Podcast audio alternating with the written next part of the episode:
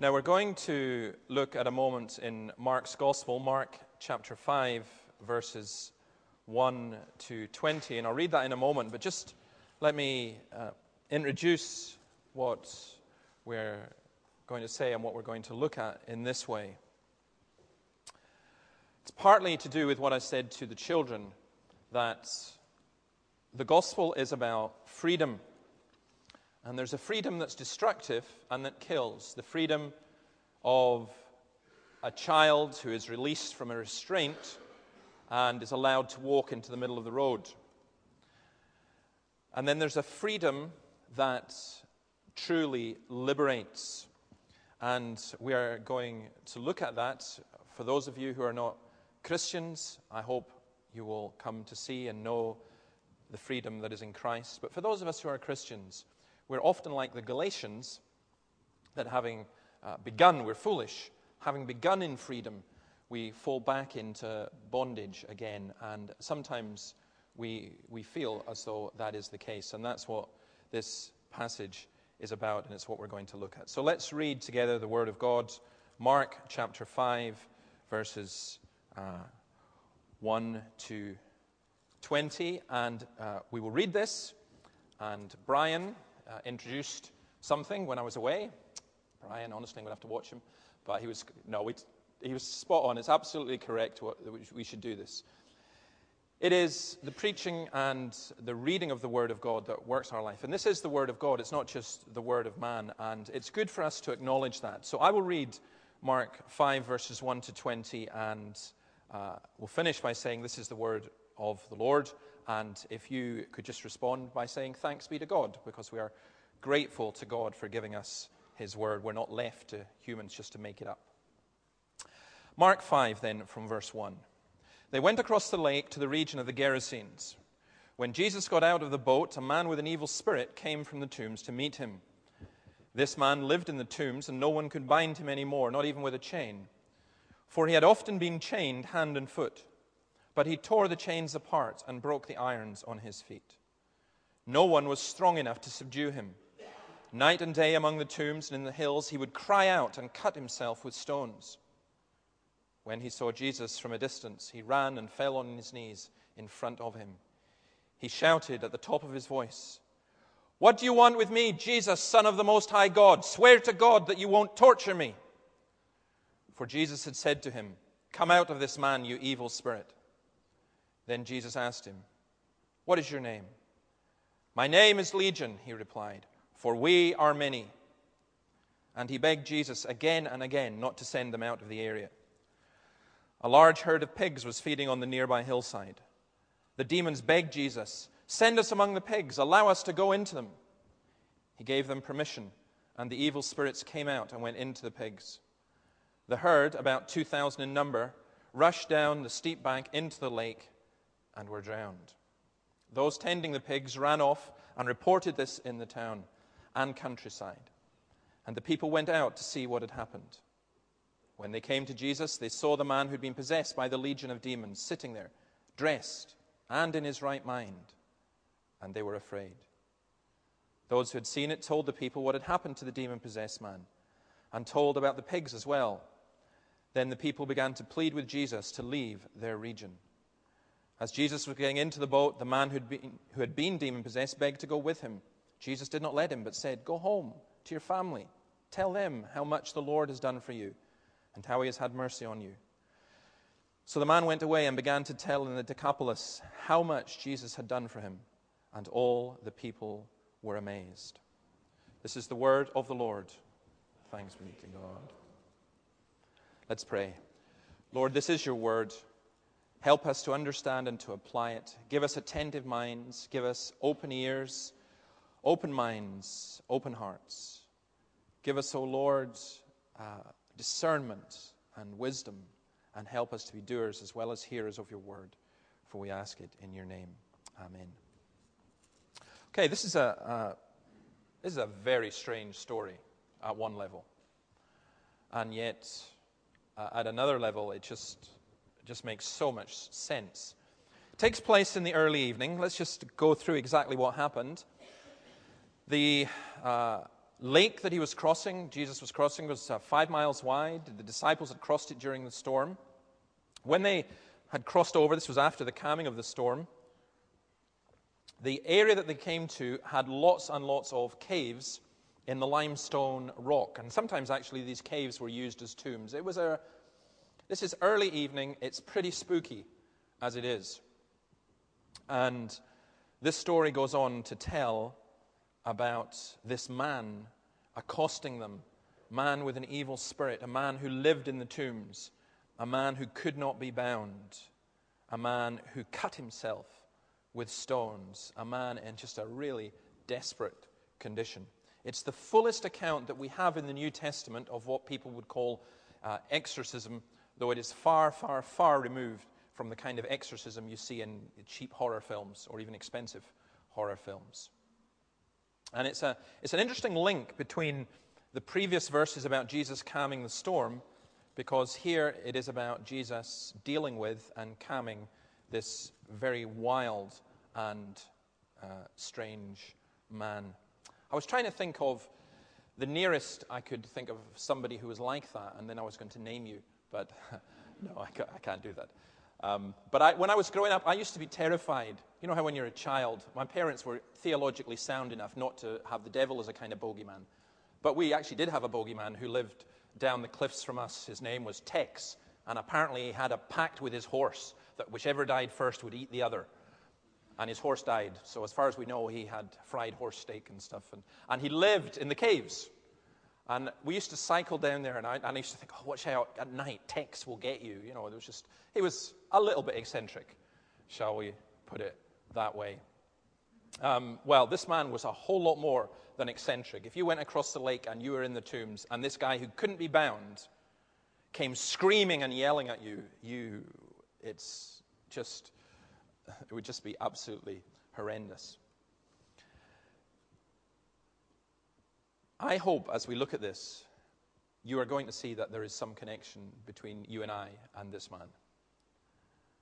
We may not want to see that, but I, I, hope that we will. So well, let's look first of all at the man himself and his desperate condition. We know that he was a Gentile, he came from the other side of the lake. Uh, in old days, if you lived in this area, if you're from this area, Fife's just across the water, but being a Fifer is very, very different from being a Dundonian. It wasn't the bridge that connected and so on. So it's almost a similar type of thing that was just across the water, but here there was a different nationality involved as well. He lived in the tombs. To the Jews, that was unclean, but what was also unclean was that the people from the area looked after pigs, and the Jews would not look after pigs. So basically, he is a man who is polar opposite from many of the people that Jesus is, uh, grew up amongst, and he's polar opposite of certainly many of the religious people. He is on the other side of the lake, he's of a different nationality, he is unclean, and even amongst his own people, he is exiled. No human being could help him at all. Matthew, in his account of this, tells us that the man was a danger to other people. He is the kind of person who nowadays we would have sectioned and put away because he was a danger to himself, he cut himself, and he was a danger to other people. People tried to tie him up. They did try, in a sense, to put him away, to make him safe. But they couldn't do so, and it says here the reason why was because of his extraordinary strength. Verse 4 He had often been chained hand and foot, but he tore the chains apart and broke the irons on his feet. No one was strong enough to subdue him. And the reason being given for that strength is that it was a demonic strength, it was a superhuman strength. Uh, if you look down at verse 9, it says, My name is Legion. A Roman legion was four to 6,000 men strong. And what is being said here is this man was possessed by many demons, and that that gave him his extraordinary strength. Now, there is a problem here already for some people because you look at this and you say, yeah, right. Demon possession doesn't happen. Why not? What makes you so certain and so sure it doesn't happen? Part of the problem is some people take their understanding of demon possession from Rosemary's Baby and The Exorcist and that kind of thing. Some people have had bad experience of Christians who go around thinking that demons are everywhere. Demon of laziness, and a demon of this, and a demon of that, and they blame demons for everything, and, and uh, understandably react against that wrong teaching. Some Christians who are very soundly biblical and so on in many, many ways will say, yes, there were demons in Jesus' day, but there aren't demons nowadays. And again, there's absolutely no warrant for saying that at all. I, I think that's what people would like to believe. I was listening to Rosemary Dowsett on the radio this week, and she was talking about arguments about the cross, and she said, You know, in Africa and in Asia, one aspect of the cross that they're surprised that we don't emphasize in the West so much is the fact that the cross, on the cross, Christ became victor over the demons. He expelled the demons. He defeated the principalities and powers. It is, an, it is a huge part of New Testament teaching about the cross, but we just kind of skip that one by. And that's because many of us, the whole idea of the demonic is something that is far, far removed from our experience. We don't want it. We don't want it to be true. Now, the Bible, uh, and not just in biblical times, but obviously in biblical times, but m- much of the world today as well, people did believe in demons. They did believe that there were such things as uh, evil spirits, not angels, but there were spirits that did harm, that were agents of the devil, and so on. A modern Western mind is going to say, yeah, they did that because they didn't understand. They didn't understand about mental illness like we do. They didn't understand it.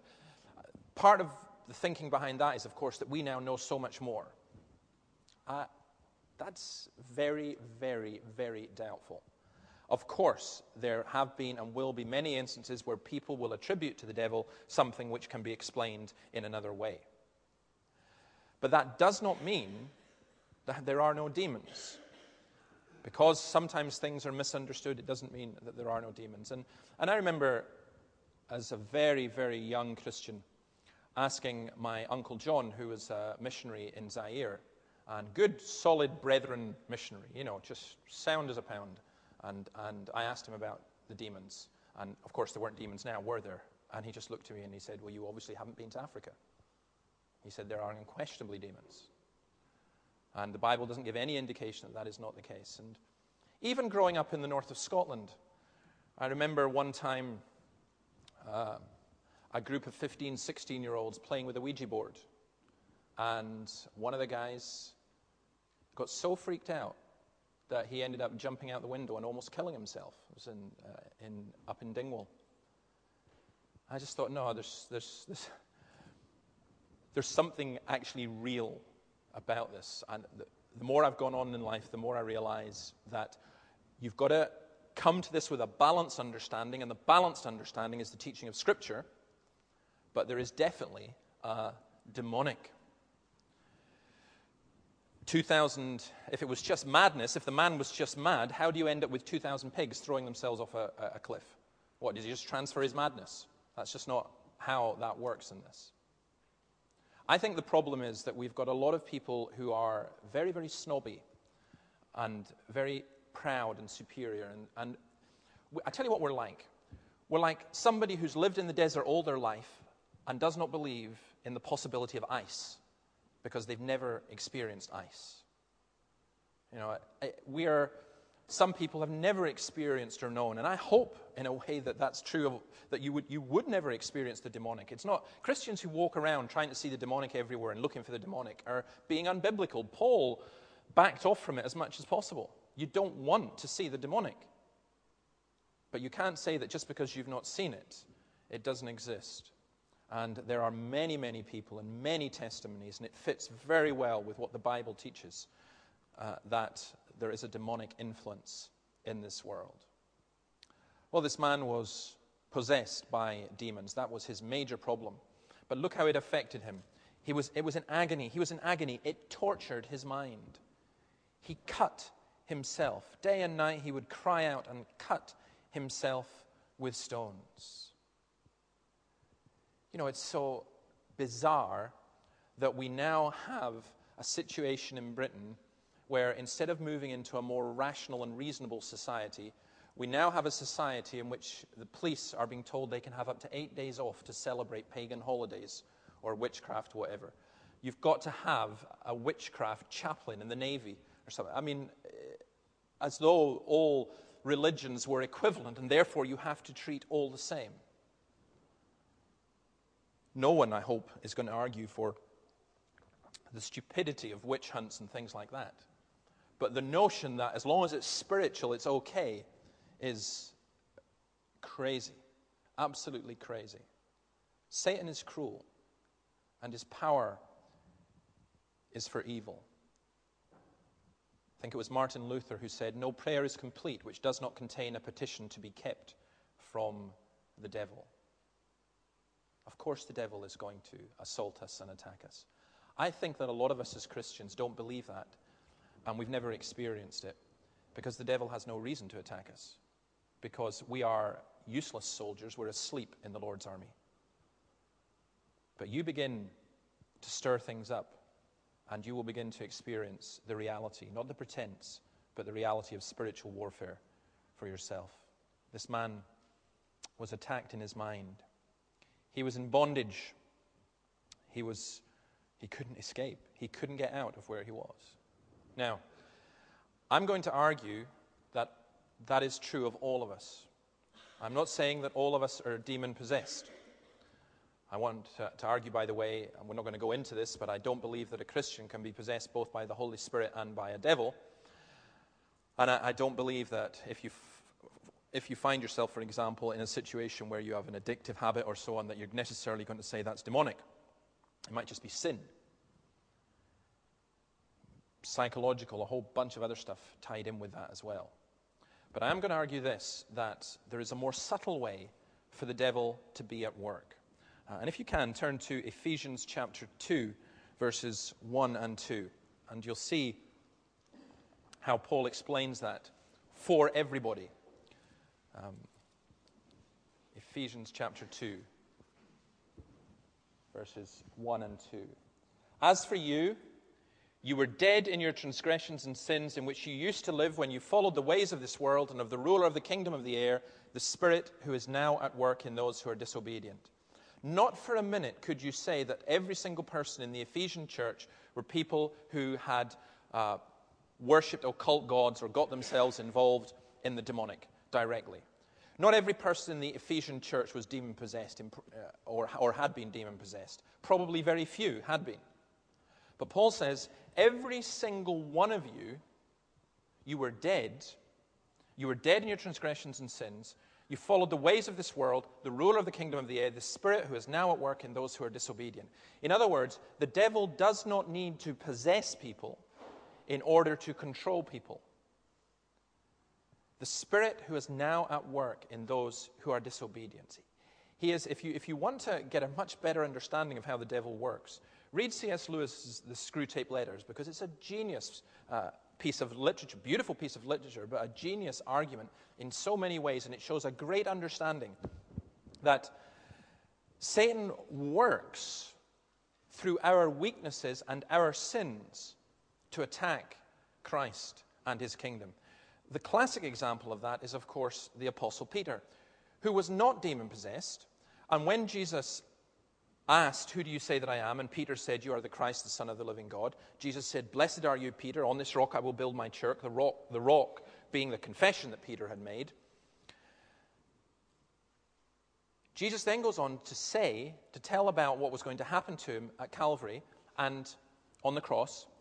And Peter says, No, Lord, that's not going to happen. You're not going to go there. It's not going to occur. And Jesus turns to Peter and says, Get behind me, Satan. Because the man who had confessed him with the clearest confession so far in the New Testament, the clearest confession of any of the disciples, was a man who within minutes was being used by the devil to seek to dissuade Christ from his, his course. The, our, our enemy is a roaring lion our enemy is a subtle snake. Our enemy is someone who goes around seeking whom he may devour. Calvin says this Though we are not tormented by the devil, yet he holds us as his slaves till the Son of God delivers us from his tyranny. Naked, torn, and disfigured, we wandered about until he restores to us soundness of mind. And here is, for me, the greatest madness and image of all is that we do not believe and we do not trust and we do not accept Jesus Christ because we are imprisoned in our own minds to a form of thinking which binds us ultimately to be on the devil's side. An image that I think is a really good picture to help us understand this. Most human beings, it, it, it, Gresham Machen in his book Christianity and Liberalism, he talks about what he calls liberal Christianity, and by that he doesn't mean open and generous. He's talking about a Christianity which distorts and waters down the Bible. And he says basically, liberal Christianity consists in exhortation, which basically is, goes along the lines of be good, be kind, help people, and so on. Love God. And yet he says what liberal Christianity does not do is it does not recognize that fundamentally, at core and at heart, we are rotten and not able to do that, that we are imprisoned, that we are trapped. And what we end up doing is if you think that you can live your life like that, you are the equivalent of someone who's in a prison and you think that you are making your life better by decorating your prison cell with tinsel. You're still in the prison, you're still trapped, but you put a bit of tinsel on the window or on the bars.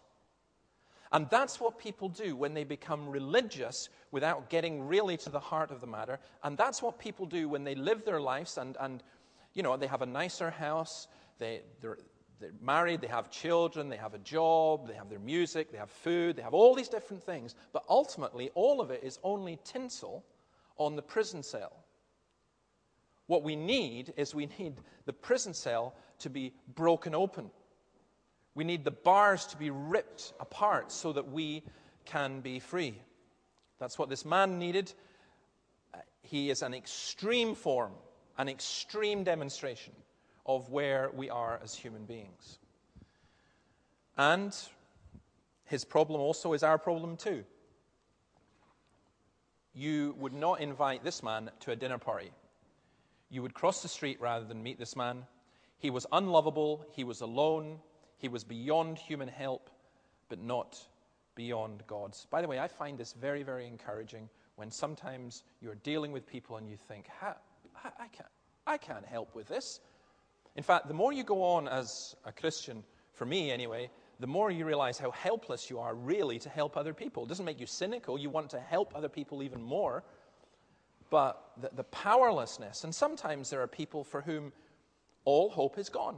All hope is gone. And, and, and, you know, sometimes you actually need to let people get to that stage. Sometimes you can help people to the extent of you're, you're trying to assure them that their prison cell is not a prison cell and that if they, they can break out of it whenever they want. But they probably do need to come to an end of themselves in order to see that they, they need Christ. He was beyond human help. We notice then the great love of Jesus. Jesus loved him and he pitied him. The man came to him. Look at verse 6. He saw Jesus. From a distance, he ran and fell on his knees in front of him. There's a person, you talk about split personality. He's desperate to see Jesus. When he gets to Jesus, the demons within him shout out, What do you want with us, Son of God? Now, instead of seeing the power and authority of the demons, we see the power and authority of Jesus. They recognize who Jesus is, they call him the Son of God, they seek his permission.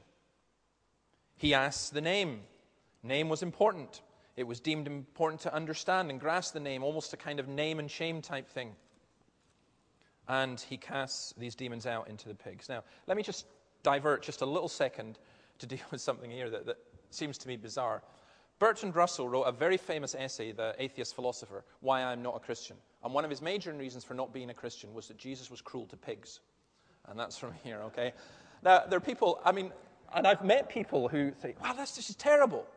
Okay, I have two responses to that. First of all, did you have bacon this morning? Or will you ever have bacon? If you did, then you've got nothing to say.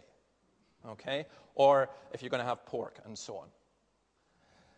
But secondly, there is a reason for the, the pigs that being involved and what was involved with that. It is to show the value of the man in contrast with the value of the commercial product that was being farmed. And these pigs, by the way, were being farmed to be killed. They're, they were being farmed for pork. They weren't pets that the people were looking after because they, were all, because they loved pigs. That's not the reason. And Jesus is showing to the people of that area, and he's showing to the man himself your pigs may be your livelihood. This man's life is far, far more important than, than him. The key thing is not what happened to the pigs, but what happened to the man. Look at verse 15. They saw the man who'd been possessed by the legion of demons sitting there, dressed and in his right mind, and they were afraid. He was totally transformed in body, soul, and mind. And that's the, the again, just reflects the power of Jesus Christ. I think that we, we just don't grasp how wonderful it is to be set free by Christ. Machen puts it this way God's own Son, delivered up for us all, freedom from the world sought by philosophers of all the ages, offered now freely to every simple soul, things hidden from the wise and prudent, revealed unto babes the long striving over, the impossible accomplished, sin conquered by mystery's grace, communion at length with the holy God, our Father which art in heaven. The whole thing is just so amazing and so liberating and so wonderful. Wesley's great hymn My chains fell off, my heart was free, I rose, went forth, and followed thee.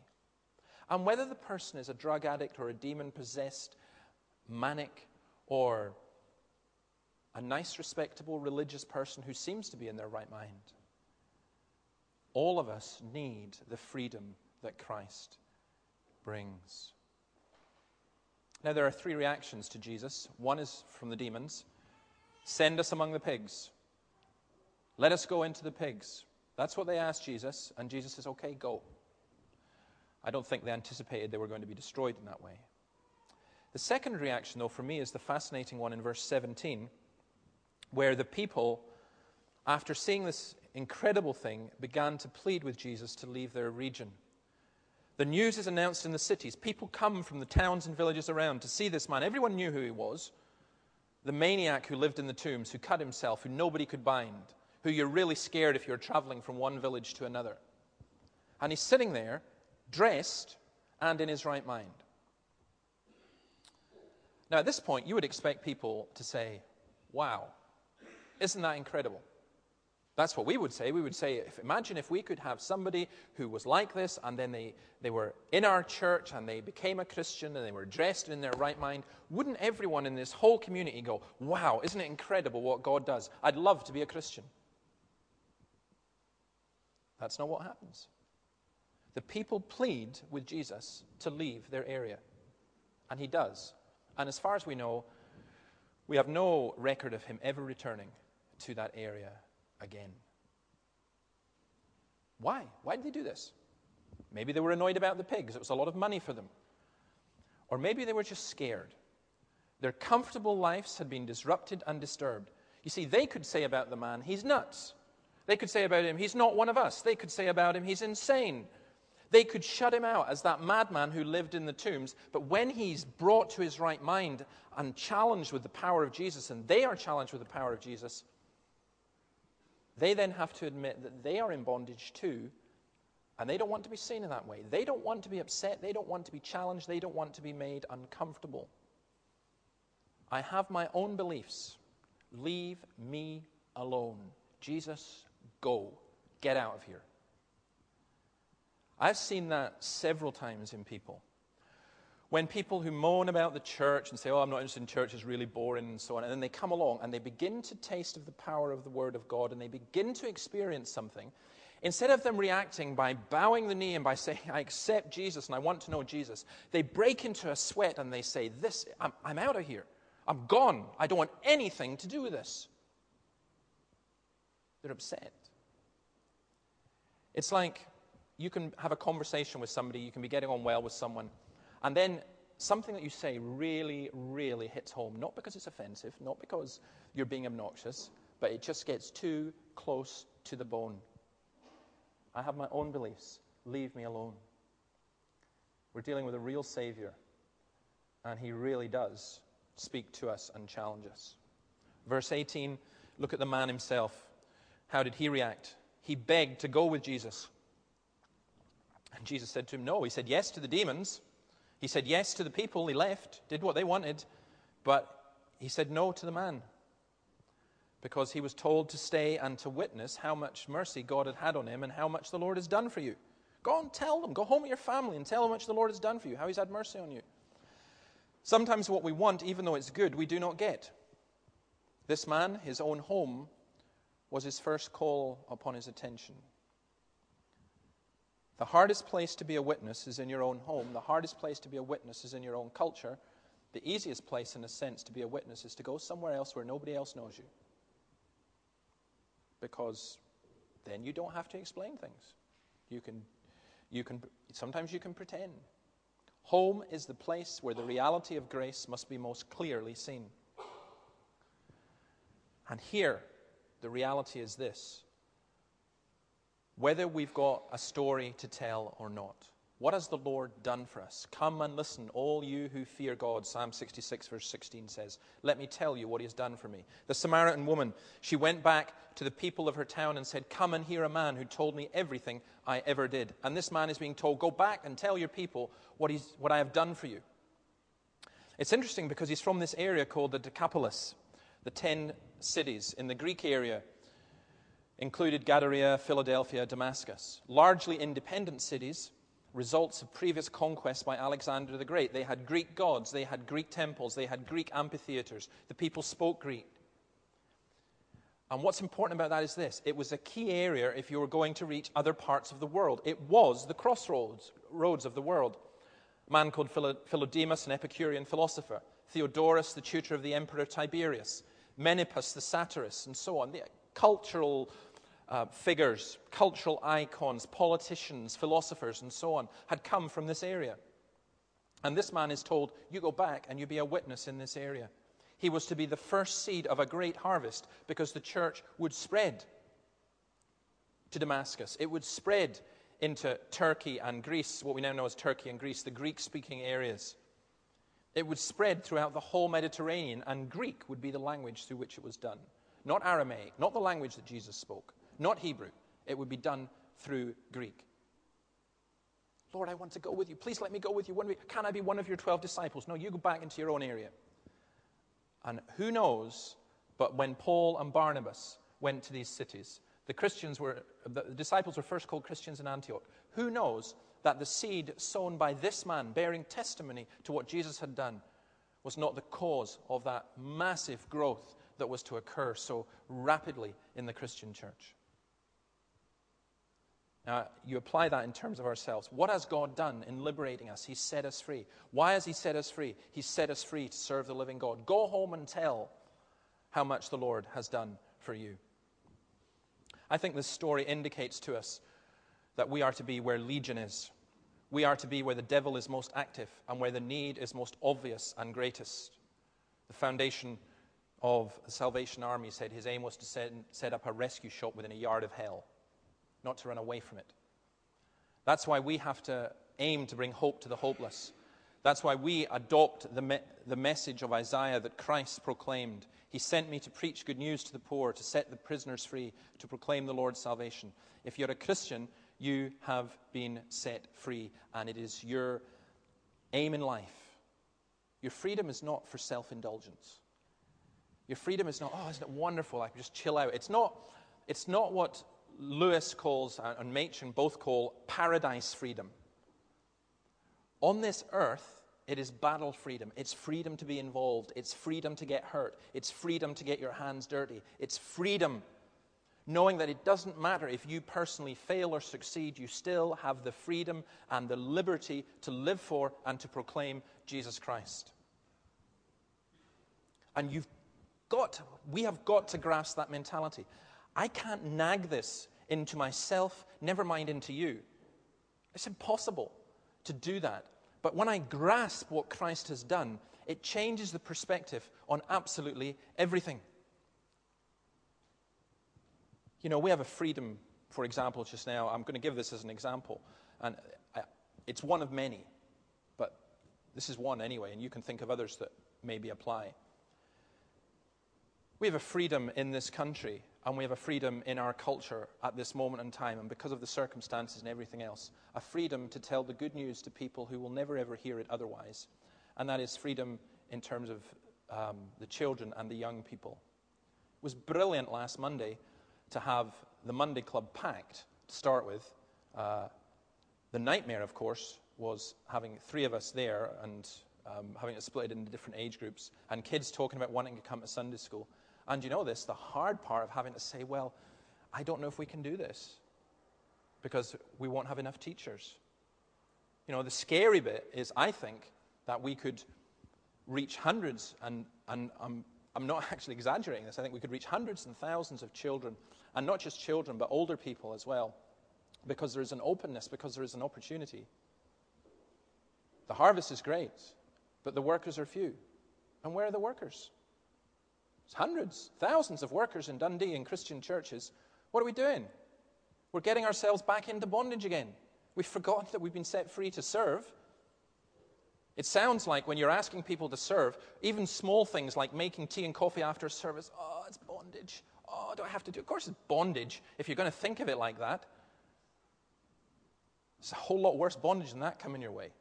I'll tell you what the greater bondage is. The greater bondage is in not being liberated to serve, and not being free to serve, and being bound up all the time by the, oh, it's duty, it's duty, it's duty, it's duty. No, no, it's not duty, it's love. It's what Christ has done for us that we share then with others. People were amazed. It says the people were amazed, amazed at the greatness of Jesus, amazed at his power to heal, save, and deliver. Where are the people in Dundee who are amazed at what Jesus is doing in our lives? They don't know. They don't hear. They don't see. Sometimes, yeah. And we thank God for that. But we need liberated. We don't need to go back into bondage.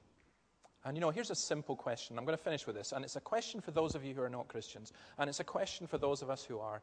And please think about this question. Please pray about this question. And, and be serious about it. Be serious because if you come along tonight, you, will see um, what God wants us, wants in us. The most important thing He wants in us is not to be hypocrites. He wants us to be for real. Be serious about this question because it has enormous implications.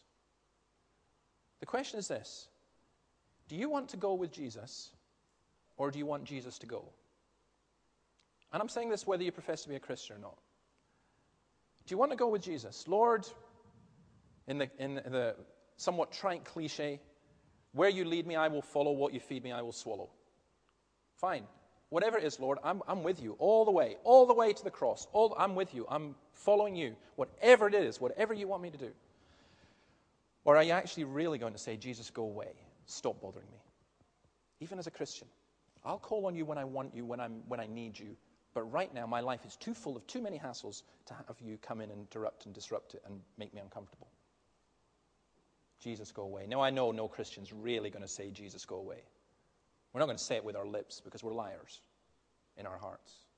We say it with our actions, we say it with our emotions. We love so many other things. And we're really saying, Jesus, go away. Please don't do that. May God grant that we would hear his word. Let's pray. Lord, bless your word to us. Set us free to serve you. And Lord, as you open the prison gates, as you break apart the bars, as you take away the things that oppress us, please don't let us sit in our prison cell and refuse to move and to walk in a spacious place. Help us, O Lord, to walk in liberty, each one of us. We ask it in your name. Amen. Psalm 124, let's